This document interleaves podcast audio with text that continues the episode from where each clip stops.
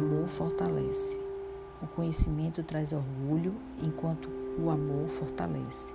Se alguém pensa que sabe tudo sobre algo, ainda não aprendeu como deveria. 1 Coríntios 8, 1 e 2. O maior exemplo que Jesus Cristo nos deixou foi a sua humildade, sendo o próprio Deus, por amor, se esvaziou de si mesmo para nos salvar. A Bíblia é a palavra de Deus inspirada que nos ensina a viver. Ela nos, nos corrige, nos transforma, nos renova, nos equipa, nos encoraja e nos ajuda a conhecer mais de nós mesmos e de Deus.